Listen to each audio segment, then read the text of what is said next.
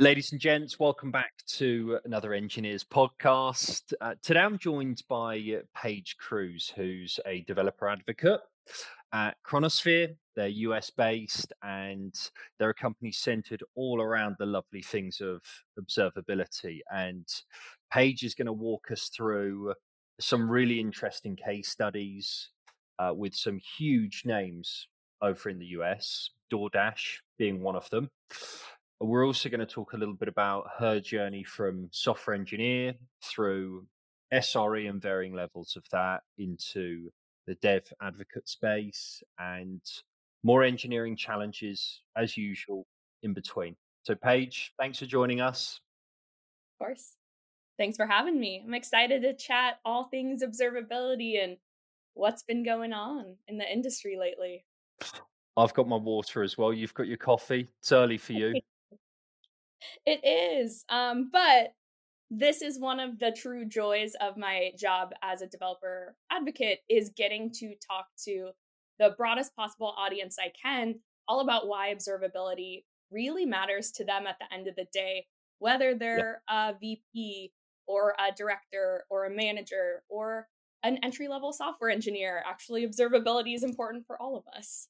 Yeah, it really is. We were talking offline, you know, 10 minutes ago about the need for observability. With all of the chaos in 2023, I think observability now more than ever is so critical to businesses to know you know what their systems are doing what their systems are saying you know some of those systems being super critical productivity of people etc etc the list goes on and on so it's really key. So thanks for bringing that to us.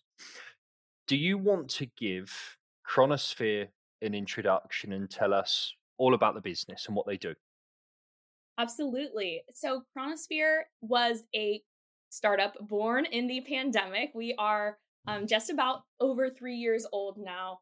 And really, we're born from our founders, Martin and Rob's experiences working on challenges with getting good observability at scale over at Uber when Uber was reaching super high growth when we were all calling it back when the prices were super low to call Ubers. Um, times have changed.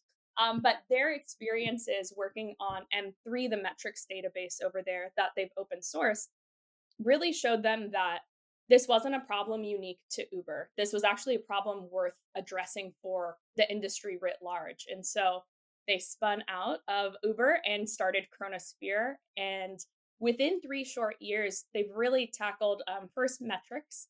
Um, their our philosophy is we're embracing open source instrumentation. That is the way forward. The days of installing a proprietary agent, getting locked into one vendor specific ecosystem, those days are almost behind us. Uh, we got to get a few more folks migrated, um, but those days are numbered. Um, and so they said, you know, what are what are the open source standards? When you look to metrics, that's Prometheus. Prometheus has been there helping us understand our Kubernetes clusters for years. And when it comes to the other signals, like traces, open telemetry is hmm. really finally putting its roots in the ground, is getting adoption, is spreading pretty wide stream. Um, and not only for traces, I think it can get pigeonholed as a niche tracing um, implementation. But actually, if you have not looked at open telemetry in the last even two years, we have added metrics. Logs are experimental and in progress. So open telemetry is really unfolding its umbrella to be a singular pipeline um, and delivery mechanism for all types of telemetry. And why that is so important, why would you found a whole company around open source observability? Why not build your own agents? Well, customers are finding that are on OTel and that are on Prometheus that having control over their instrumentation and data, having the ability to, at least with the with the open telemetry collector, to be able to process, add metadata, add filters, drop things, aggregate, to be able to do that on your in your network before sending it over to a vendor helps you with costs, it helps you with even compute efficiency. And so and the other benefit so one is more control it's your data you should own it um, when a situation or a vendor doesn't work out or perhaps you're running your own diy um, prometheus installation which is a totally great way when you're starting your company and you're small out and the data loads are manageable. Why not start with DIY prom? But at a certain point, as your business scales, the more effort you're spending in keeping your monitoring system alive instead of putting those SREs or ops folks on helping your product become more performant and reliable, that's a business disadvantage. And so at a certain point, it makes sense to say, what would it look like if we sent this to a vendor and freed up more time? And that's really what drew me to Chronosphere is one, I didn't want to work in proprietary instrumentation anymore. I, I see where the, the puck is going. I want to be there. Um, and the second is that when we talk about efficiency and developer productivity, sometimes when I'm reading these articles online, I'm like, it really sounds like you're blaming the developer. Like, I want to take a second because we have been shifting everything left. Developers are supposed to be testing experts and performance engineers and SRE, and they have to run and operate their own stuff. So they're maybe touching Terraform. And like, we put a lot on developers' plate. And now the headlines are all about developer productivity. Like, that is a lot of pressure to put on them. And for me, I'm like observability needs to be there to help you. It's to it's there to understand your systems. It's there when you get paged and you get an alert. It means your alert has context, so your investigation is jump started instead of figuring out should this alert even fire? Is there actually a problem? Why did I wake up for this or leave my movie or whatever it is? Um, and so I guess in a nutshell, I'm I'm excited about Chronosphere. I joined and I'm proud to be advocating for it because open source instrumentation I think is best for the customers. It's great for us as a vendor, but it's really more about the customer experience. Um, I have done some observability migrations.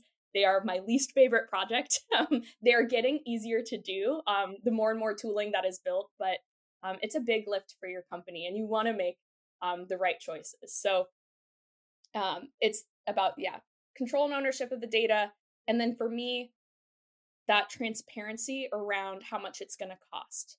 Um, we had talked a little bit about this finops book i'm reading which is a mashup of finance and devops and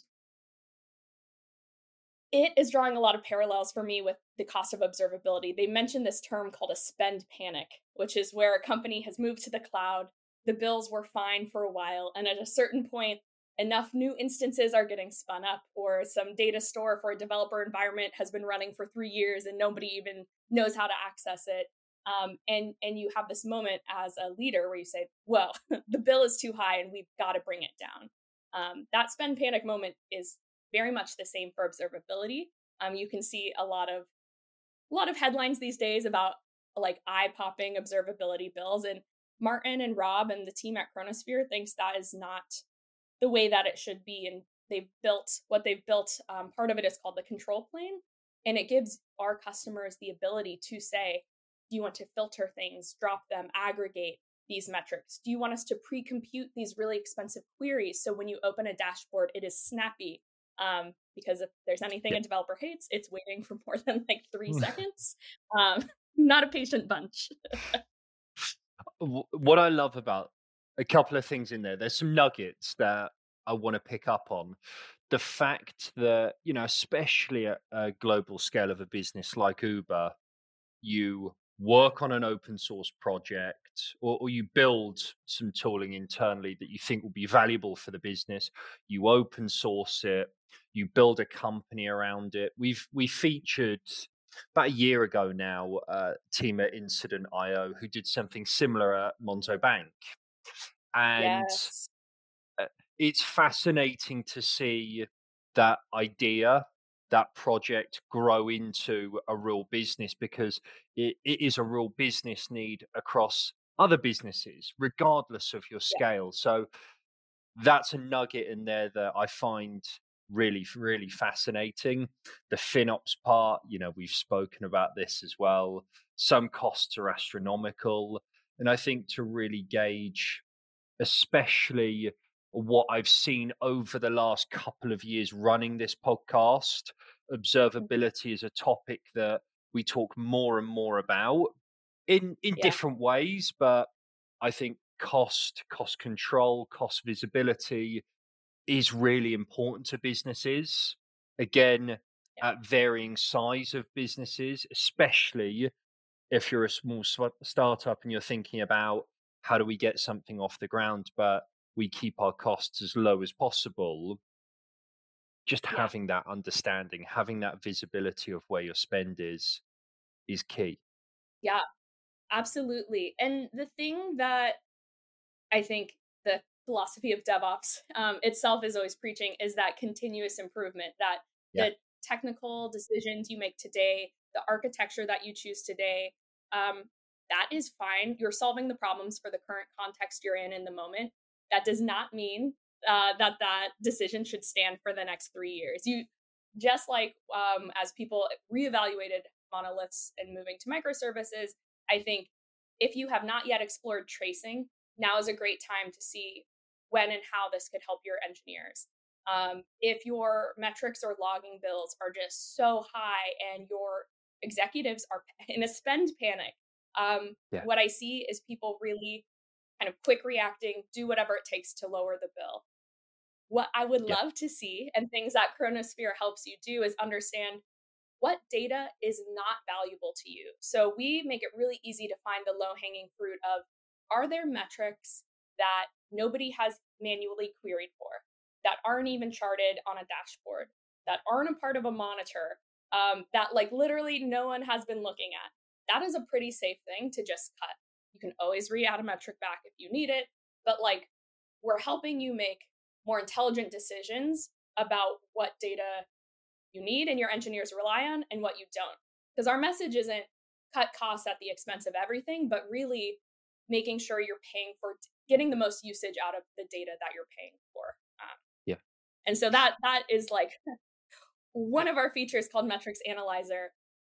I would have killed for about a few years ago in a role where I had to do um, trimming of the bill, and and it I was like, you if I could go back in time and just have Chronosphere, this would have saved me months in like handcrafted Google spreadsheets with awful formulas. Like, oh my God, I would have loved this. And so, yeah, I'm, I'm really proud to represent all of the things, all of the parts of our product that Right. are there to help you. We don't want to have an adversarial billing relationship. We want to help you because we know if you're happy with your data and you're happy with the experience, you'll stay with us. Um, Yeah.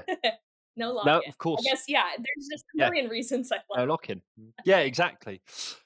Throw us a couple of typical engineering challenges that Chronosphere feel that they have to tackle on a daily basis.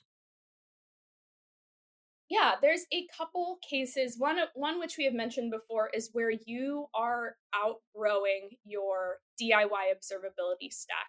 And it's not just kind of small early startups. There are a lot of mid-size and larger companies that still do run their own stacks and have whole teams that are staffed to keeping that operationally alive.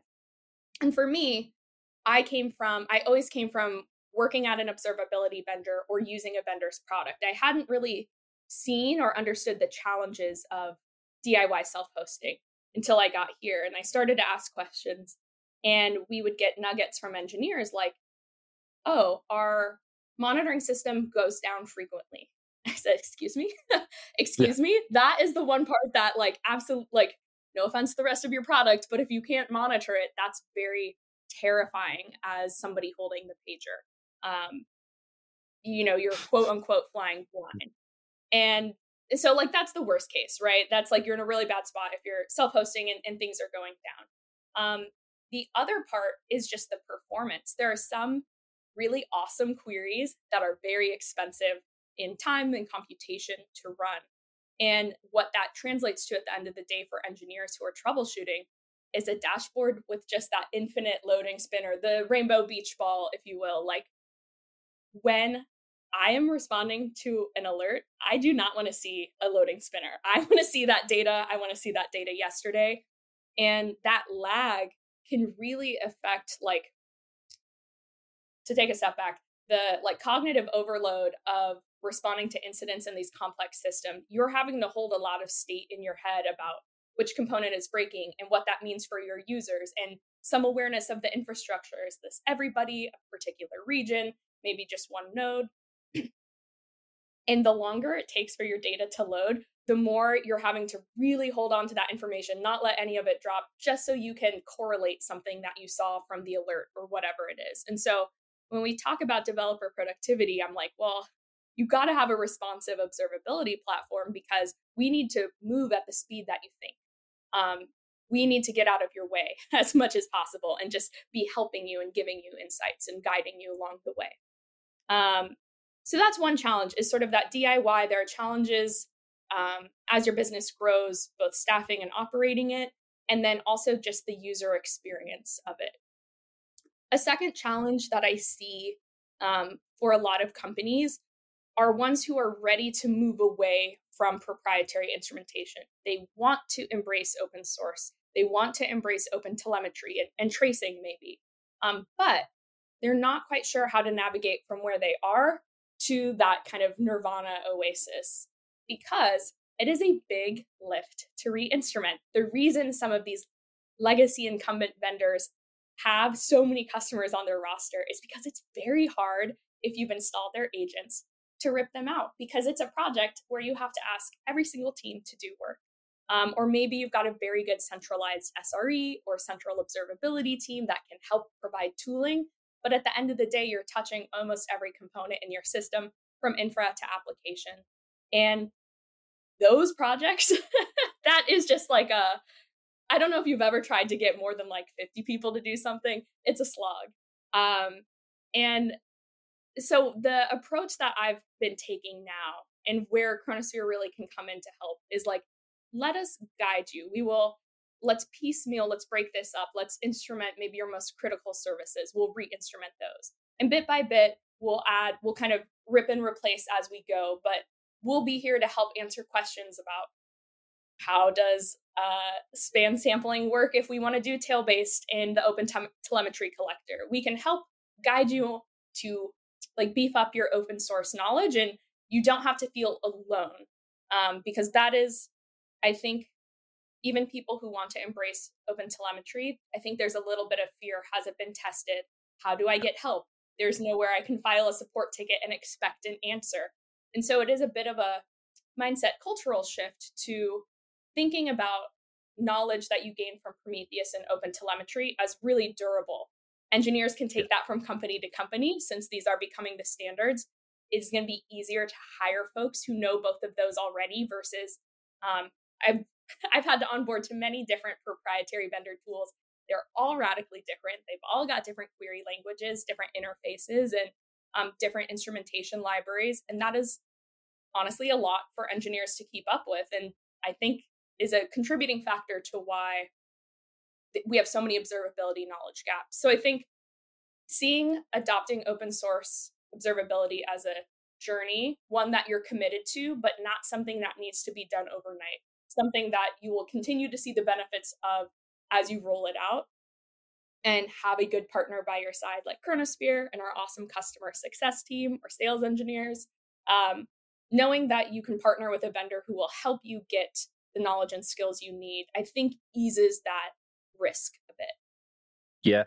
I, I can now start to see the vendor lock-in challenge you explaining it running me through some of those challenges how it's multi-team and how it's not just one vendor it's multiple that's a challenge. That's a real challenge. Yes.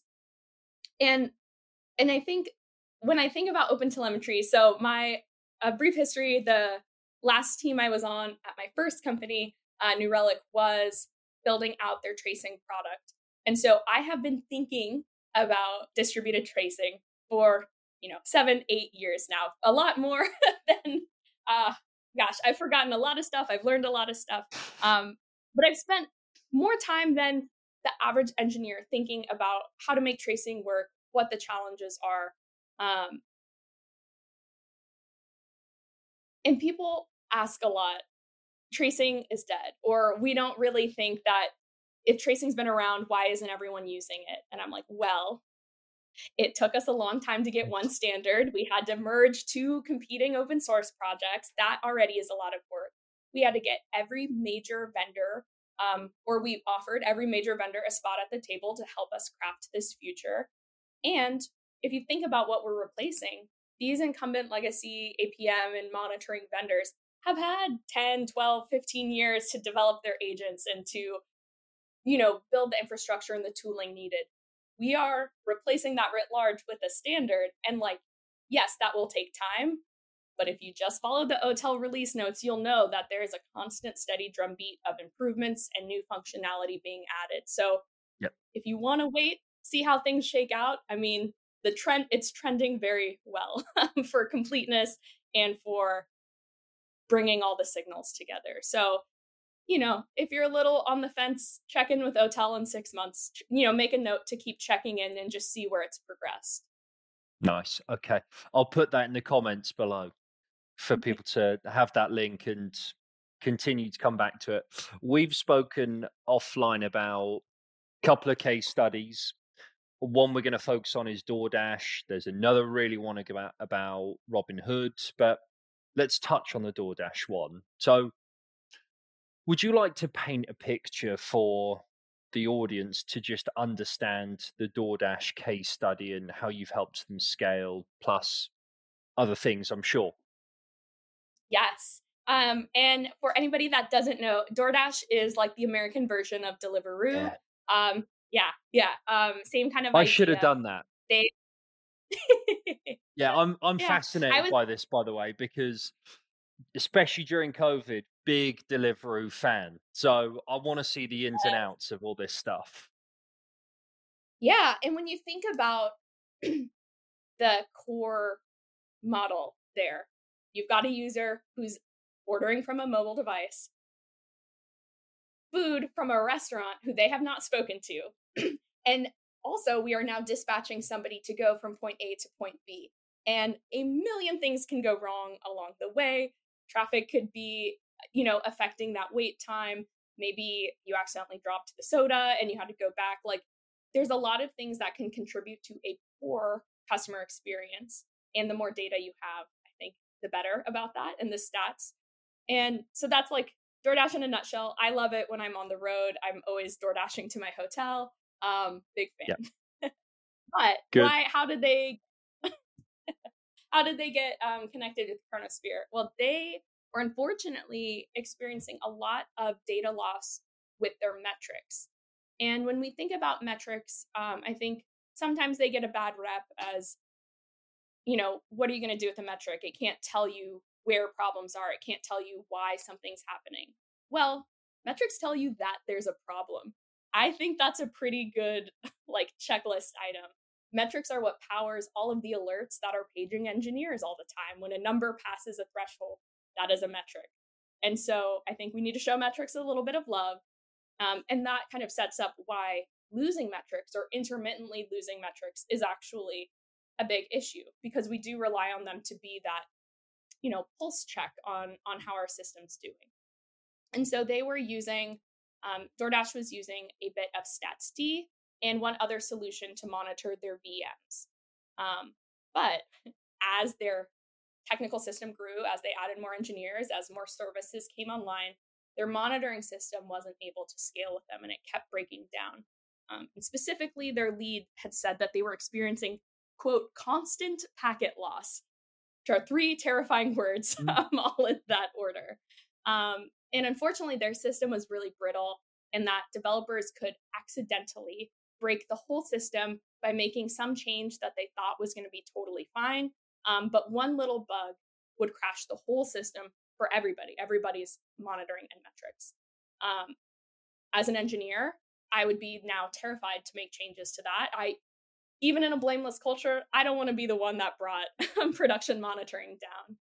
Um, as an SRE, I would be constantly worried when is the next breakage going to happen? Because if it is that brittle and that easy for inadvertent accidents to happen, like not malicious, I'm going to be on edge every time I'm on call for that team.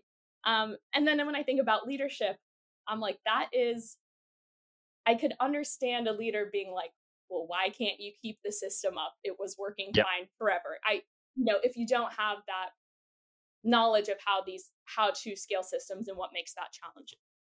And so what they found out is they had a big noisy neighbor problem and let's see. Um, this was just not acceptable for them. They're a very data driven organization. They've actually got um, some very cool like business statistics. I think they're one of the companies.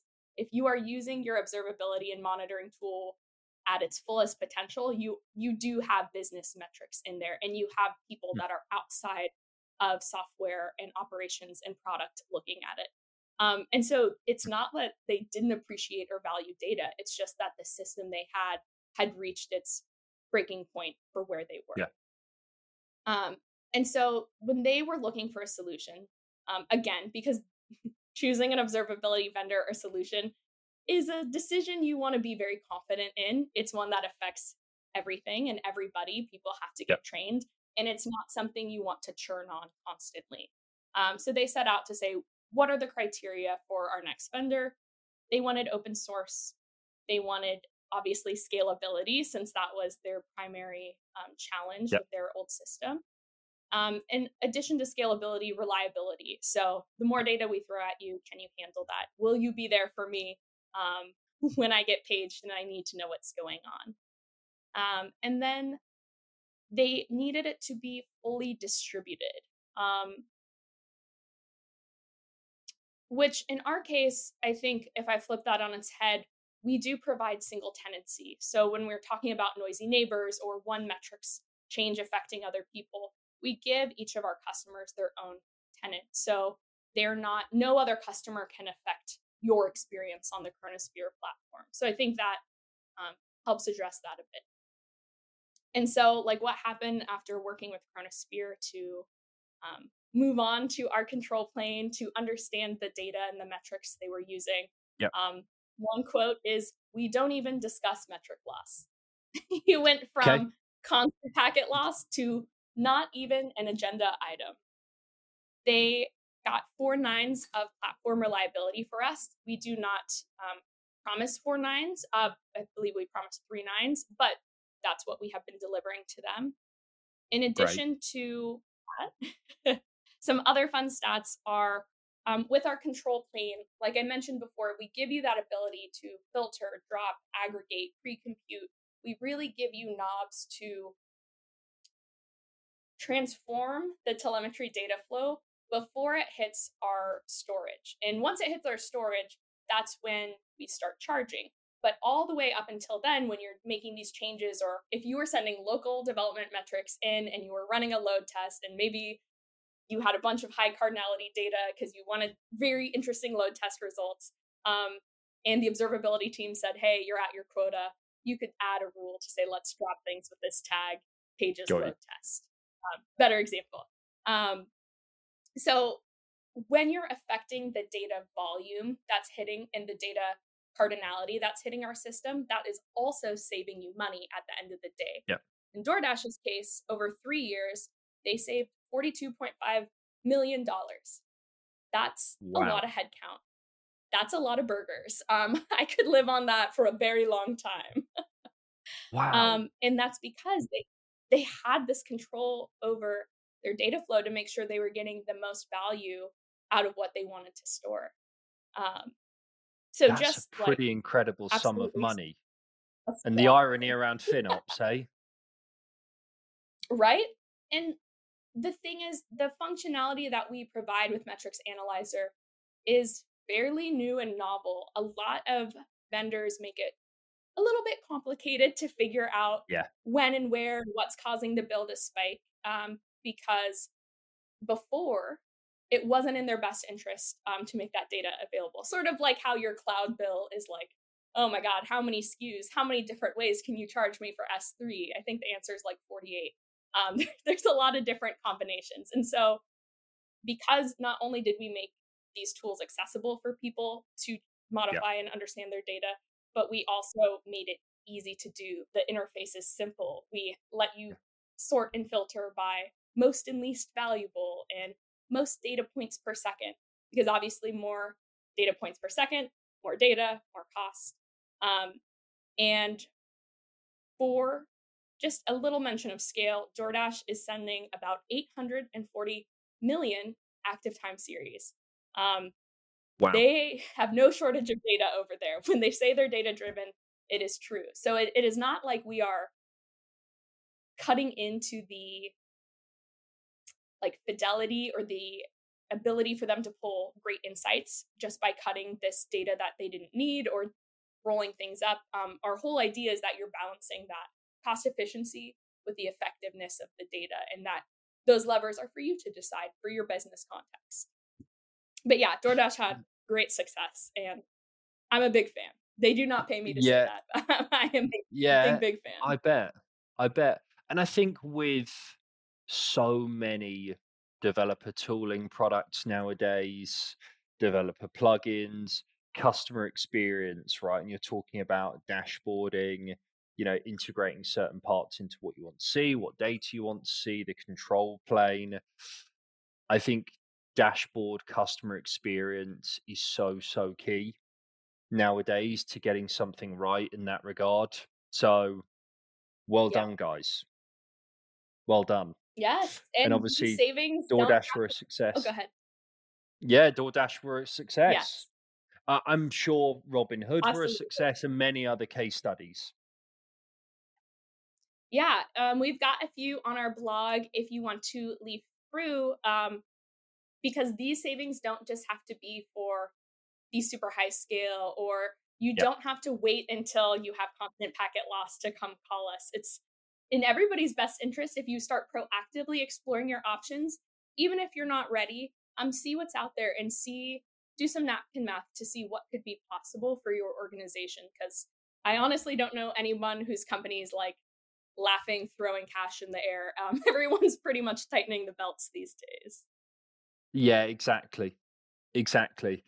Well, we obviously know now Chronosphere, great company, great product, great mission, and where it's come from. Let's talk a little bit about your journey. So, software engineer, varying levels of SRE, through to dev advocacy. So, talk to us about that evolution. Yeah, I I will say my relationship with technology has changed over the course of my career. I joined doing tech recruiting and a little bit of HR management, running an intern program. And this was when everyone was kind of parroting software's eating the world. And I was like, you're kind of right. I was using Google Docs in high school. Um, I remember this software called Blackboard where people, some teachers would post homework, some teachers struggled to use it, which I think speaks to like the challenges we have in technology, making it intuitive and accessible for everyone. Um, and I thought, okay, there's something to this technology thing. I'm working with these software interns. Um, I took a Python class in college. I studied engineering management. And so I was like, I know what a for loop is. Maybe I could ride this software wave. I, I looked around saw a lot of happy other women and other women who were really happy in their engineering roles. Um, right. Um, and then being in HR, I kind of knew what people made, and I'm like, hmm, I could yeah. buy a lot of alpaca if I was a software engineer. um, and so, what really started it though, and the through line for my whole career is like the power of data to data in context to make points and effect change. And so, in my case, I was doing this recruiting role, recruiting coordination role. And I said, look, our company is growing so fast. I am booking more and more interviews than I have before. I'm having to do this overtime. Um, love overtime pay, but don't always want to have to do it. Um, I think we need to hire someone else. And they're like, yeah, yeah, you know, we hear you. And then I said, mm, okay. I I've Googled online and I found a Google App script that would count calendar events matching uh, a sub a substring. And so I kind of copied and like hacked away a little bit until I got it to count up the number of interviews kind of rolled up week over week for that last probably two or three quarters to show like no no no this is really I'm I'm not being like dramatic like this is taking up a lot of my time and I'm I'm I would like to raise the flag now. So I take my little chart into my HR meeting and I'm like look at the data we're doing you know this is wild. And at the time, ATS or applicant tracking systems were getting their heads around data analytics, but it wasn't like today where there's dashboards and charts all over the recruiting pipeline. And so I was able to provide this view that they weren't able to pull from the ATS. And all of a sudden, their eyebrows raised and said, wow, no, we're not going to hire somebody because we don't have budget. However, we really want you to make this report for the other, um, like the sales interview calendar and the marketing interview calendar. We want to see all this data together. And I thought, this, now this is interesting.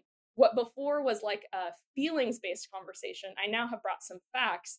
And while I didn't get the outcome I wanted, I saw how relevant and interesting data was providing better conversations and people were asking more questions and we were able to share some of the load across all the coordinators because we could see who was snowed under. And so that to me, I was like, okay, if I can figure out how to explore and handle any bit of data that's available to me, it's fun. And I think this is a way that I can start to advocate for more changes. So that little episode kind of got people like, "Oh, you you know how to code?" And I said, "Not really." Um, I went over to Hackbright, and which was a three month software boot camp, learned more Python, came out, and was really not sure what to do. Um, even five, six, seven years ago, getting an entry level software job with a non traditional background was very difficult. It is even more difficult today. Um, but because I had worked um, for software company, they did hire me back.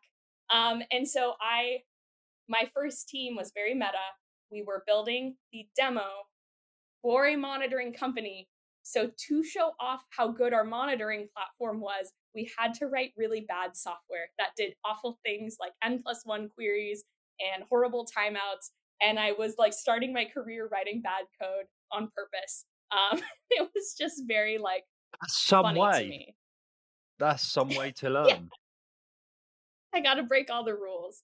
Um, and from there, I thought, well, this is interesting. I've learned how a little bit about selling software because for our production environment, if we were down, that meant any salesperson who was in a demo had a real awkward time and had to cover for us. And when you're not the face, when you're not the external person that's talking to customers or prospects, you don't feel that. You're not the one whose face is out there having to apologize for reli- reliability exactly. issues.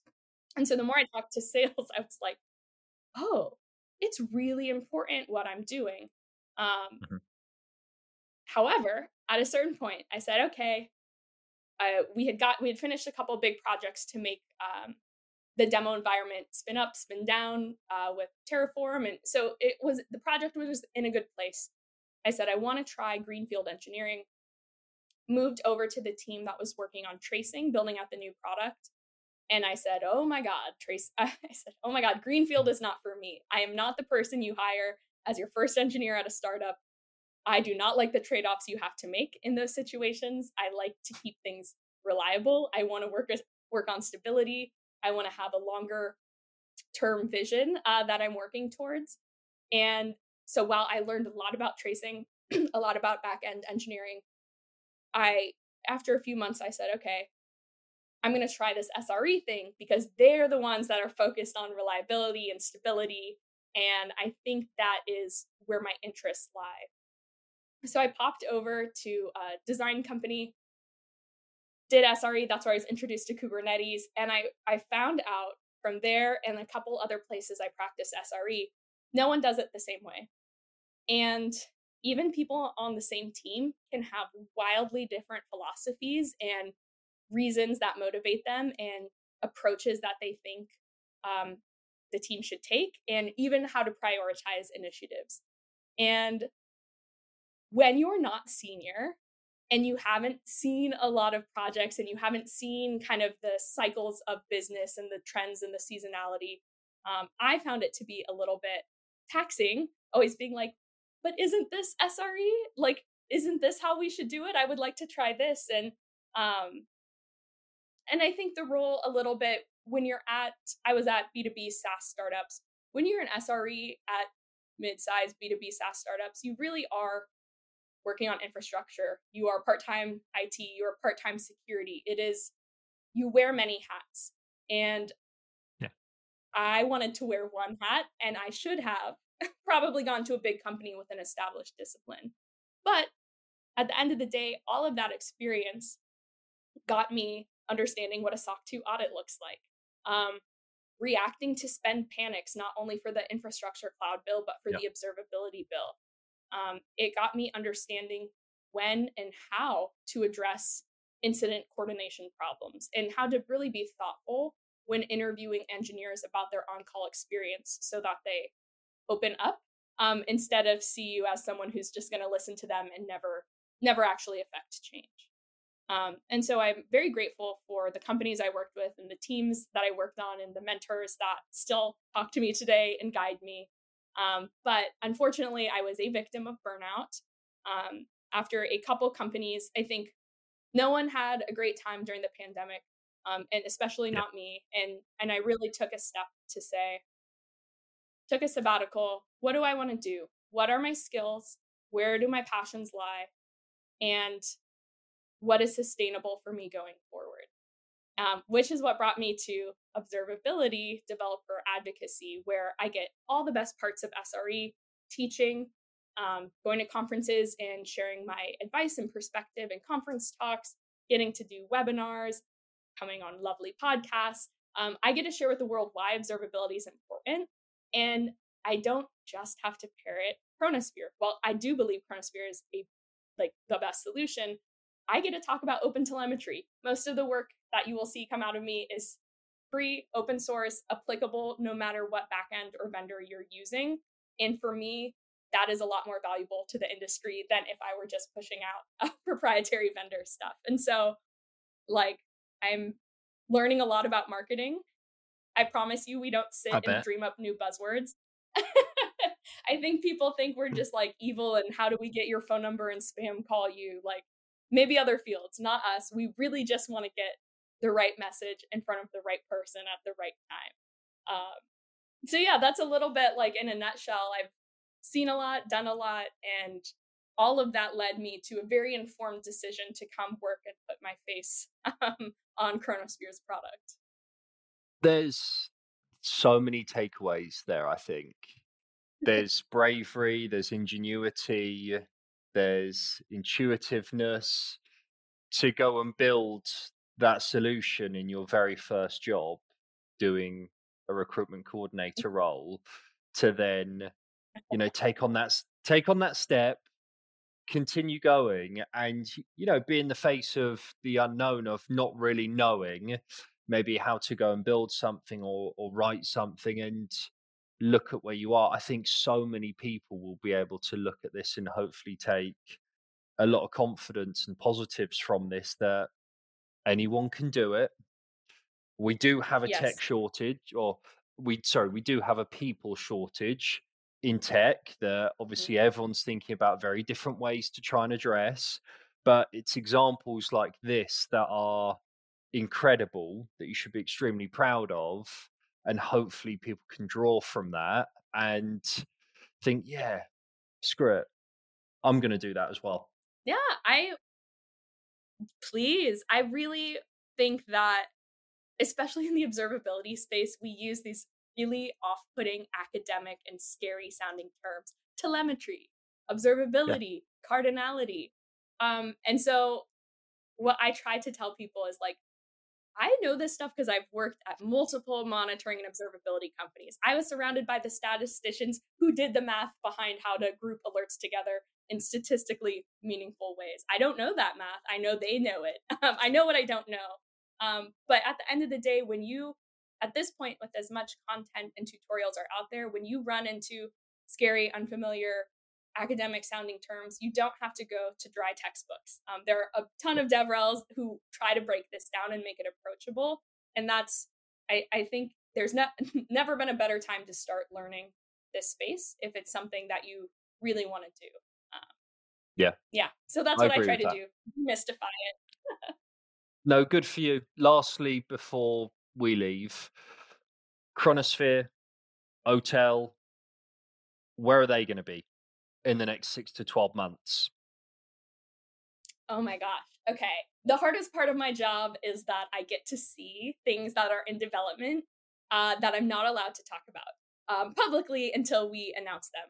What I will say is uh, around KubeCon, so November, KubeCon, we've got some good things brewing. Um, pay attention uh, to Chronosphere on all of our social channels. I think we're really continuing to invest in how do we help you adopt open source? How do we help you enable your engineers to learn the skills they need to learn for instrumentation, analyzing time series charts, whatever it may be? We want to help you along every step of the way. Um, and because we're a young startup, we have a pretty rapid pace of development. We are not um, beholden to supporting a giant platform that does 20 different things. We've got a really good focus and we're continuing to make that experience better. So if you're evaluating Chronosphere today, know that the goodness is only going to continue to come. That's the advantage, I think, of going with a younger startup that's had time to learn from cloud failures and observability mishaps and interesting pricing schemes. Um, we were able to learn from all of that mm. and really provide a best in class experience. Good. And this has been a class experience as well. This has been great learning more about Chronosphere. so fun. Hopefully, we can accelerate some of that adoption as well, and people listen to this and think, I'm going to use that. Um, but also listening and learning more about your journey as well and how you've risen from role to role. But it's been great to have you on board. Uh, I always say this, but I always want to check in with people, see where they're up to. We'll be checking in at some point, seeing how the business has grown. Please. Have a great time at KubeCon. See, it's mid September now. Uh, but for everyone listening, likes, shares, comments, they're massively appreciated. You're going to have all the info that you need in the description to keep on following these guys and girls. And Paige, thank you so much. Thank you. Thank you, everyone, for listening, and see you around the observability world. Hey guys, thanks for watching this episode. Uh, massively appreciate you listening and checking in with us. If you want to find out more about us and what we're doing, please check us out on social media. What we're trying to do at Enginears is build a community to drive knowledge sharing and experiences. On Twitter, we can be found uh, at enginears.io, it's no underscore. We've also got a website which is enginears.io. These links will all be posted in the description. Any feedback and comments are massively appreciated. We're always looking to improve on where we can. Thanks, guys.